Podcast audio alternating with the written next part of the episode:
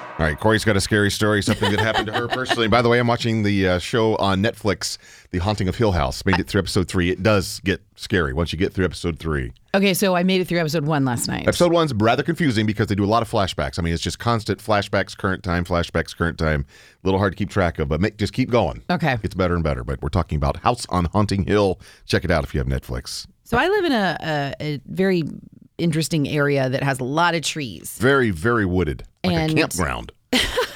And uh, in the morning, since we have a new puppy, I take him out. The other dogs are a little older and they can hold it longer, but you know, since he's a puppy, I take him out. So I bring my German Shepherd with me case because there's it's dark. A critter out there, a Yeah. raccoon or I've seen cougar. deer. We've seen Yeah, those deer will get you. Uh, Well, but I've heard, um, I'm hearing hawks. Oh. That hawk cry. And he's a little puppy. And he's a little puppy. So I like to bring Loki out with me to kind of go, hey, I'm going to regulate. Hands off the puppy. So Loki comes out and pees and goes back in the house. I'm like, Good thanks so boy." much for everything. Yeah, but he doesn't stay. Oh, great guard dog. The puppy's taking longer.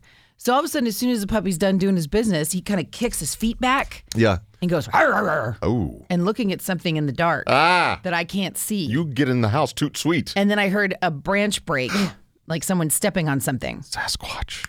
So I scooped up the puppy. Did you smell something weird in the air? I didn't smell Something anything. kind of Sasquatchy? It's kind of musty. Mm-hmm. So we go back in the house. I lock the door. I go upstairs, and then while I'm upstairs getting ready, I hear this tapping on the glass. Ah. yeah. Downstairs? Yep.